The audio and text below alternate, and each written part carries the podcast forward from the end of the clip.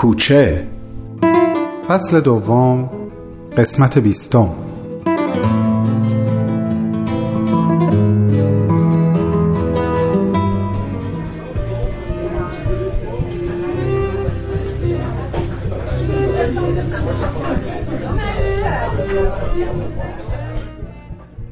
دوباره سکوت چند دقیقه پیش برقرار شد. بهمن و شهاب که بیشتر با این پیام ها و ادبیاتش آشنا بودن به این فکر می‌کردن که احساس محسن و حسین نسبت به اونچه که شنیدن چی هست.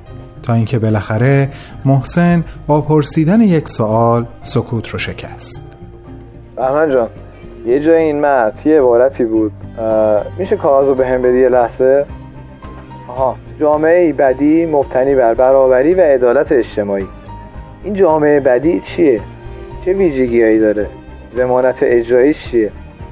چون این واژه ها مثل برابری و عدالت اجتماعی دقیقا همون چیزاییه که من و همسال من داریم ازش حرف می‌زنیم و برای تحققش مبارزه می‌کنیم. آیا تعریف ما از این کلمات با هم فرق داره یا روش رسیدن اون به اونا؟ یا نه؟ شاید هم قضیه نگاه کردن از دو زاویه به یک حقیقت واحد باشه. نمی‌دونم. این کلمه ها واسه منم خیلی آشناست. در واقع سال پیش ما واسه رسیدن به همین آرزو انقلاب کردیم. چقدر حیرت انگیزه که امروز هر سوالی که مطرح میشه جوابش به شکلی توی این پیام مرکز جهانی هست. محسن جان به سوالت برمیگردم. یه لحظه لطفا کاغذ رو بده. یه چیزی رو در جواب آقا حسین پیدا کنم بخونم. حسین جان حرفت منو یاد این قسمت از پیام انداخت. لطفا گوش کن.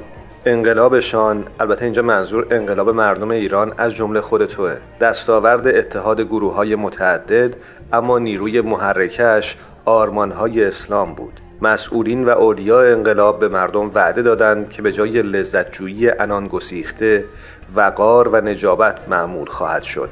نابرابری های شدید طبقاتی و اختلاف فاحش میان فقیر و توانگر با توسل به روح دوستی و برادری التیام خواهد یافت. منابع طبیعی که دست پروردگار به آن اقلیم پر انوار ارزانی فرموده متعلق به جمعی مردم ایران بوده و جهت ایجاد کار و فراهم ساختن امکانات تحصیل برای همگان صرف خواهد شد. قانون اساسی جمهوری اسلامی ایران که مدعی تصاوی حقوق همه مردمان کشور است وضع گردید و مقرر شد که حکومت با وجدانی بیدار بکوشد تا ارزشهای روحانی را با اصول آزادی و مردم سالاری پیوند دهد. آره به خدا. اینا دقیقا همون چیزایی بود که ما به خاطرش وسط خیابون بودیم. متاسفم که با خوندن پاراگراف بعدی حس خوبی که داری رو خراب می‌کنم حسین عزیز. در ادامه اینطور نوشته شده. حال بعد از گذشت قریب 25 سال البته همونطوری که گفتم این پیام در سال 1382 نوشته شده. داشتم می‌گفتم. حالا بعد از گذشت قریب 25 سال باید دید که اکثر مردم ایران به چه سان از تحقق وعده های انقلاب سخن می‌گویند امروز فریاد نارضایتی و خشم جوانان و اعتراض علیه شیوع فساد دستیسه های سیاسی، سوء رفتار با زنان و سرکوب کردن اندیشه و اندیشمندان و عدم رعایت حقوق بشر از هر گوشه ایران به گوش می رسد. شایان تعمل است که استناد به مرجعیت قرآن مجید برای توجیه سیاست هایی که به چنین اوضاعی انجامیده چه تأثیری بر افکار و روحیه ملت می‌گذارد؟ بی تردید در این جمع چهار نفره بعد از شنیدن این قسمت از پیام کسی که از همه بیشتر در خودش فرو رفت حسین بود. سنگینی این درد از همه بیشتر برای او قابل درک بود.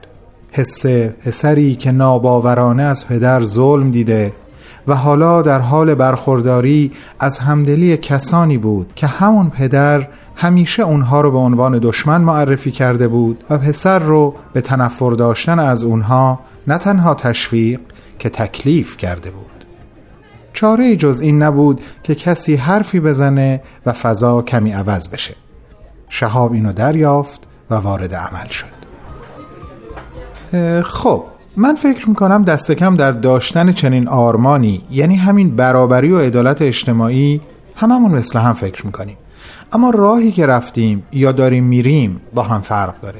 می‌خوام یه چیزی بگم که امیدوارم لحنم تند نباشه. آخه چطور میشه از عدالت و انصاف صحبت کرد و ادعای برقرار کردنشو داشت اما مدام به این و اون مرگ فرستاد و اینو کافر و نجس دونست و اون یکی رو دشمن و بیگانه. شدنی نیست به خدا. به نظر من دو تا جریان باید به موازات هم اتفاق بیفته و در یک نقطه به هم برسه. یکی در درون ما آدما یکی هم در محیط پیرامونمون.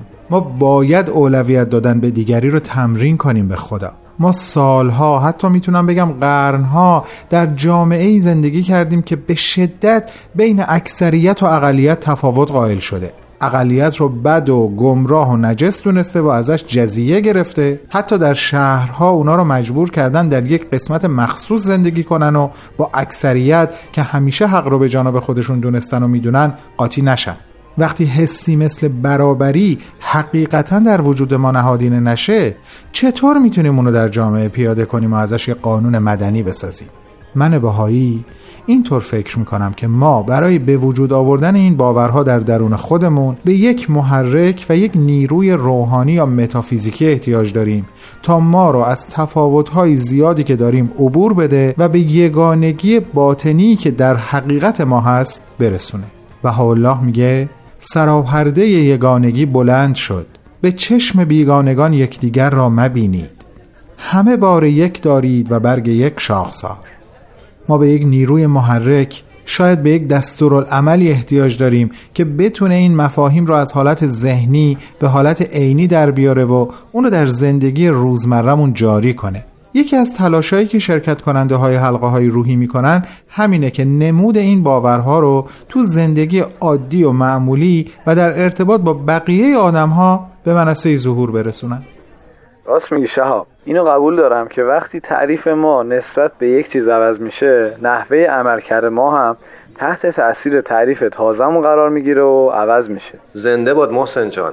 مثلا تعریفی که از انسان و مفهوم انسانیت می‌کنیم می‌تونه خیلی روی نگاه و رفتار ما نسبت به بقیه انسان ها تاثیر بذاره. من یادم تو همین کتاب یک روحی که من و نادر با هم میخوندیم یه جمله بود که انسان رو تعریف می‌کرد. یه چیزی بود تو این مایا که هر آدمی مثل یه معدم میمونه که توش طلا و جواهر زیاد داره. درست میگم شاب جون؟ کاملا درسته. اصل جمله اینه. انسان را به مسابه معدن که دارای احجار کریمه است مشاهده نما.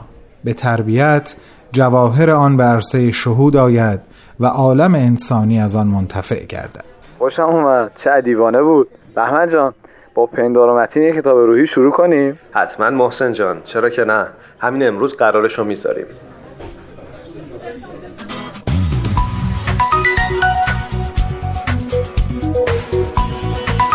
سلام نادر جون. چطوری بابا؟ زودتر بیام خونه. چرا؟ هنوز که سر شبه. نامه. از کی هست؟ عجب. خب بازش کن همینجا پشت تلفن واسم بخون. راست میگی بابا اینطوری نمیشه باید بیام باشه من تا چند دقیقه دیگه راه میافتم نگران نباش انشالله خیره چی شده حسین؟ خبری شده؟ از کی نامه اومده واسد؟ از حاجی کوهنسال بالاخره ازش یه خبری شد خدا می‌دونه چی در انتظارمه یا امام حسین حاجی کوهنسال کیه؟ چرا اینقدر نگران شدین؟ وقتی جریان ستاره رو برات تعریف کنم ایشون رو هم می‌شناسی محسن جان. بچه ها من دیگه برم. دل تو دلم نیست. ببینم قضیه چیه. امیدوارم باز فرصتی باشه که اینطوری دوره هم جمع شیم و با هم دیگه حرف بزنیم. اگرم نبود که حتما هست آقا حسین. به دلت بد راه نده. برو ببین جریان نامه چیه. فقط لطفا منو بی خبر نذار. باشه حتما. برات ایمیل می‌زنم. خدا حافظ شما. ببخشید یه اینجوری شده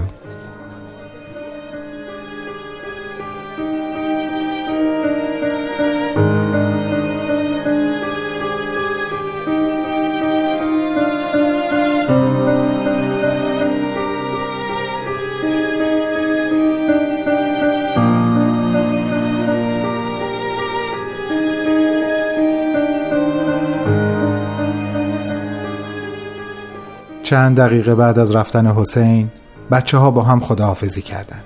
دلشوره جدیدی به دلشورهی که شهاب برای فردا صبح داشت اضافه شده بود. وقتی هول رو حساب کرد و خواست از در کافه بیرون بره یک لحظه برگشت و نگاهی گذرا به فضای داخل انداخت. به جز دوتا صندلی خودش و حسین همه صندلی ها پر بود. حتی اون صندلی تکیه پشت اون میز یک نفره کنار پنجره.